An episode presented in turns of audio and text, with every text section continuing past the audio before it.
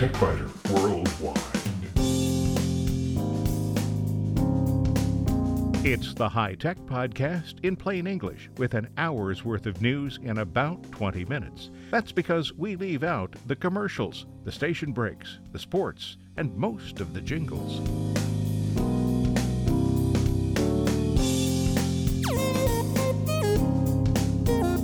Podcast number 543 for the 14th of May, 2017. This week, if you're thinking about buying a new computer, perhaps you're also pondering the choice of operating systems.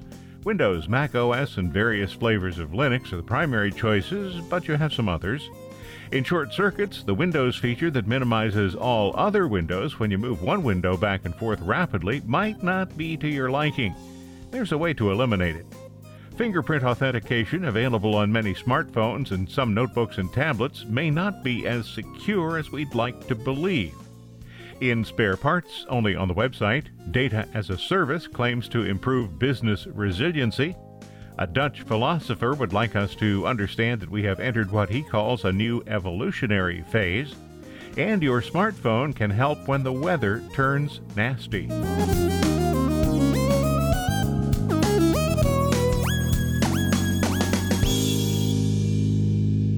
Microsoft may still own the desktop market, but Apple continues to make slow progress beyond its graphic design user base. There's also Linux and maybe even Chrome OS. So, if you're thinking about buying a new computer, perhaps operating systems are on your mind too. Maybe you think one is better than the other. Well, an operating system is an operating system. Windows isn't perfect. Mac OS isn't perfect. Linux, regardless of the distro being considered, isn't perfect. Linux? Distro?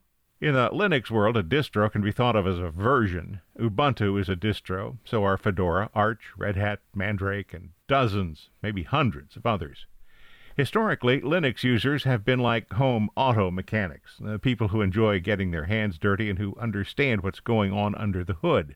Some current versions of Linux, though, Ubuntu in particular, try to shield users from most of that but the complexity can still be a challenge to those who don't have a background with either Unix or Linux. Windows traditionally has been used in both corporate and home settings, still has an overwhelming market share in both. Microsoft's extensive enterprise applications will allow Windows to maintain that position for the foreseeable future, even though Macs now show up in the management suite in addition to the design department. Mac OS machines continue to have a grip on the graphic design team, but there, Windows systems have made some inroads. Additionally, software developers sometimes gravitate to Macs, at least for personal use. That's because of the Unix platform on which the Mac OS was built. One important point is that there's no right choice and no wrong choice. All operating systems provide services to applications that run on the computer. All operating systems manage peripherals such as disk drives and video monitors and internet connections. All operating systems have procedures that allow the computer to be configured to suit the needs of the users. Unfortunately, operating system wars persist. Some Linux users consider Windows and Mac OS systems to be useless. Some Windows users say that Mac owners should get real computers. And some Mac owners continue to claim illogically that the Mac OS is totally secure. An operating system is an operating system. I said that already. Most of the computers I work with do run Windows 10, but I also use a Mac OS computer nearly every day. It runs Sierra. And usually there's at least one Linux computer on the premises. And there's also a Chromebook that runs Google's Chrome OS. Those users who must run Windows Office Suite or Adobe Creative Cloud applications essentially have a binary choice Windows or Mac. While it is possible to run these programs using an application such as Wine on a Linux system, it's not particularly easy or straightforward, and they won't run at all on a Chromebook. Switching from one operating system to another seems like it should be easy, but it can be troublesome. One office worker I know listened a bit too naively to a coworker who preferred Macs and administers Linux systems. He told her how easy Macs are to use, so she bought one. Her experience has not been pleasant. The Mac does everything her Windows machine did, but in significantly different ways. Her next computer will not be a Mac. Switching from the Mac OS to Windows, from either Windows or Mac OS to Linux, or from Linux to Windows or Mac OS can be equally distressing. Probably the easiest possible transition would be from Linux to Mac OS because so much of the underlying operation is the same. So if you're currently a Mac OS user and you're content with the system, there's really no good reason to look at Windows computers. The reverse is also true. Switching systems isn't a trivial task. You'll need to learn new keystrokes for familiar operations, deal with new methods to configure the computer, and understand the substantial differences between the way disk drives are mounted under Linux and Mac OS as compared with the Windows system of simply assigning letters to the drives. Every operating system has good points, and every one has challenges. Choosing the one that's right for you requires considering both sides. Nearly every application, driver, or game has a version that runs under Windows. Microsoft has adequate technical support, not outstanding, but adequate, and there's no shortage of online resources that can provide answers to questions, and sometimes the answers are even right. Windows accepts a huge array of hardware and is highly configurable. Microsoft's new policy means that you'll never have to pay for an updated version of Windows as long as the device it's installed on remains in service. On the downside, Windows is the target for most malware, so you will need some protective applications. Because Windows accepts hardware and drivers from thousands of developers, yep, conflicts are common. The Mac OS is built on BSD Unix. Because the operating system has native support for read, write, and execute permissions on a per file basis, it is more resistant to malware. Even so, Macs do need protective software.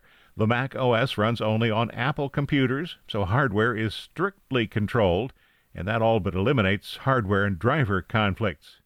One small disclaimer here it is possible to run the Mac OS on non Apple hardware. It is not easy. Macs are considerably more expensive than equivalent Windows machines, though, and not all applications that are available for Windows computers will run natively on a Mac. But because Macs now use Intel CPUs, it is possible to run many Windows applications using an emulator. Linux, that's based on Unix, and it's free.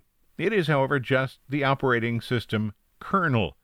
To be a full operating system, it needs additional software, which is also free, from the developer of what's called a distro or distribution. Ubuntu, Red Hat, Fedora, and literally hundreds of other distros exist. Some distros are easy to set up and use, but all of them require considerable knowledge to configure. No Windows or Mac programs run natively under Linux, and open source applications such as LibreOffice and OpenOffice usually are somewhat less comprehensive than commercial software. And then there's Chrome. Chrome isn't what most people would think of as an operating system because it depends on the Chrome browser to provide an interface for most of the apps. For that reason, Chromebooks are not likely to assume a dominant position, or even a secondary position, on desktop or notebooks in homes or in offices. But these small and inexpensive machines do have a place. Chromebooks rely on Google's applications. They expect an internet connection and a Google account. If Gmail, Google Calendar, and Google Drive are your main applications, a Chromebook might be all you need. But if you depend on Apple, Microsoft, or Adobe applications, a Chromebook will be less appealing.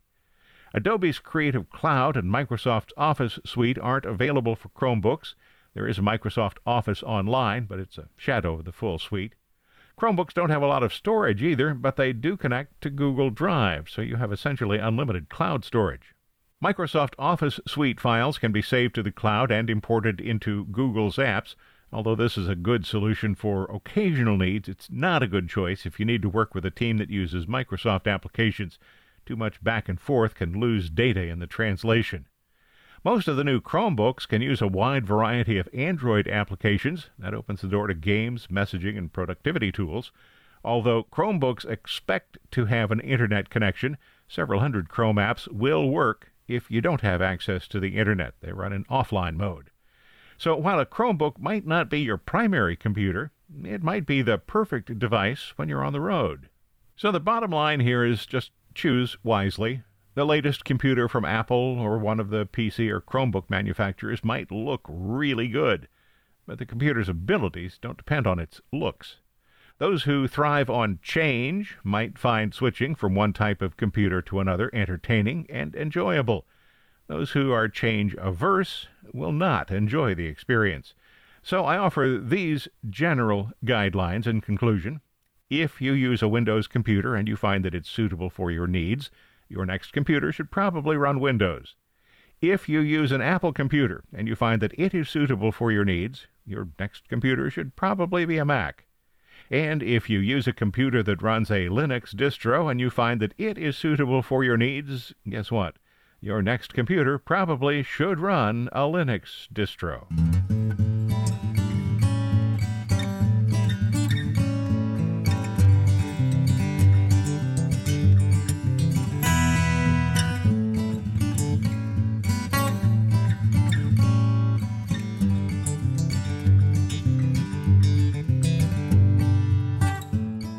Have you ever moved an application's window slightly in one direction, then decided you wanted to move it the other way?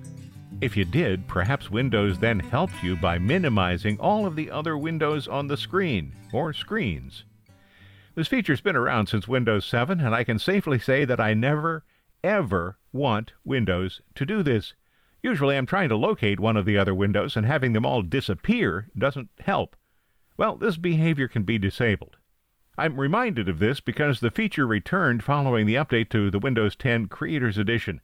That's to be expected because major upgrades often return many and possibly all registry settings to their defaults. That's not a bad thing if you have a list of things you've changed. If you'd like to make this behavior cease, you'll need to use the registry editor, and the usual cautions apply.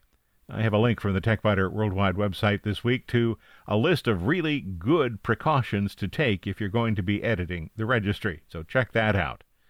The registry key described here is the same in Windows 7, 8, and 10. And if you read the tech support alert list of precautions to take before editing the registry, you'll have noticed that the number one rule is to make a backup of the registry.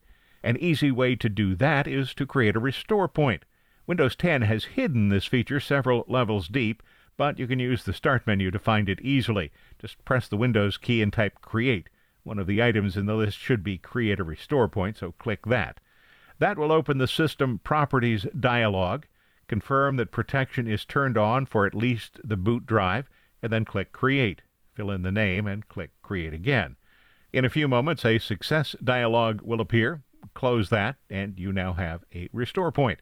So now it's time to start the registry editor. Press the Windows key and type regedit, R-E-G-E-D-I-T. You have to type the whole thing and then click the regedit.exe link.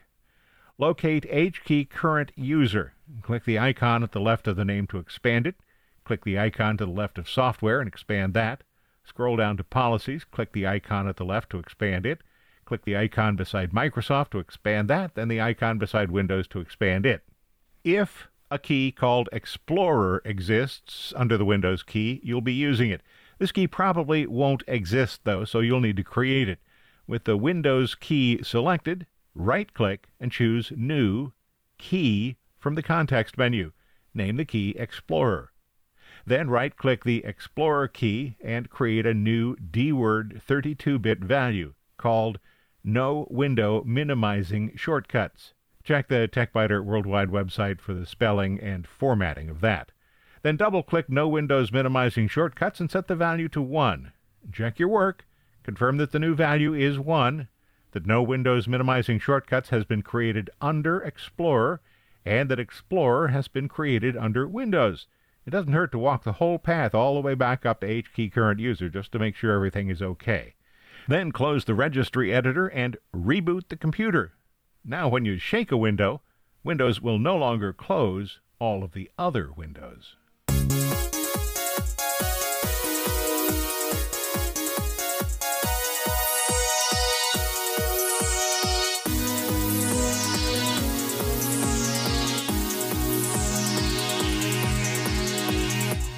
Biometric identifications are supposed to be totally secure, right? So you may think that fingerprint scanner on your smartphone is the most secure method you can use. Well, maybe it's time to rethink that. Vindu Goel, writing in the New York Times, says that the technology isn't as safe as you probably think it is. My Google Project Fi phone has a fingerprint user. I use it and I think it's pretty cool. But while such wizardry is convenient, Goel says, it also has left a gaping security hole. It seems that researchers at New York University and Michigan State University have determined that smartphone fingerprint readers can easily be fooled by fake fingerprints digitally composed of many common features found in human prints. So, how much risk is there? The researchers were able to create composite fingerprints that unlocked more than half of the phones they were tested on.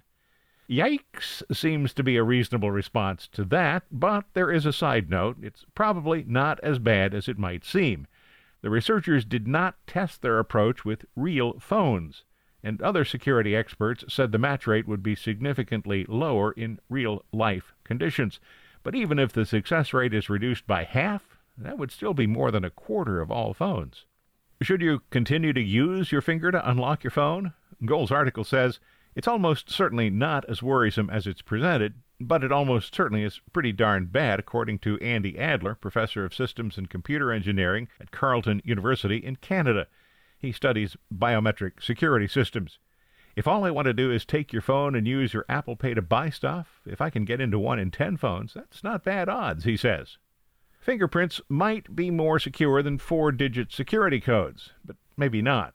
The actual risk is difficult to quantify, the article says. Apple and Google keep many details of their fingerprint technology secret, and the dozens of companies that make Android phones can adapt Google's standard design in ways that reduce the level of security. I've noticed that my Google Pixel phone requires me to enter a security code whenever the phone has been restarted and occasionally at other times. Less risk might be achieved if the phone would require using the security code the first time the phone is used every day, and then allow the fingerprint after that. And one researcher suggested that the fingerprint could be used unless the phone has been idle for an hour, and then the security code would be required once again. You can read the full article on the New York Times website. There is a link from the TechByter Worldwide website. And while you're on the TechByter Worldwide website, check out spare parts. That's the only place you'll find it. This week, Data as a Service claims to improve business resiliency. A Dutch philosopher would like us to understand that we have entered what he calls a new evolutionary phase. And your smartphone can help when the weather turns nasty.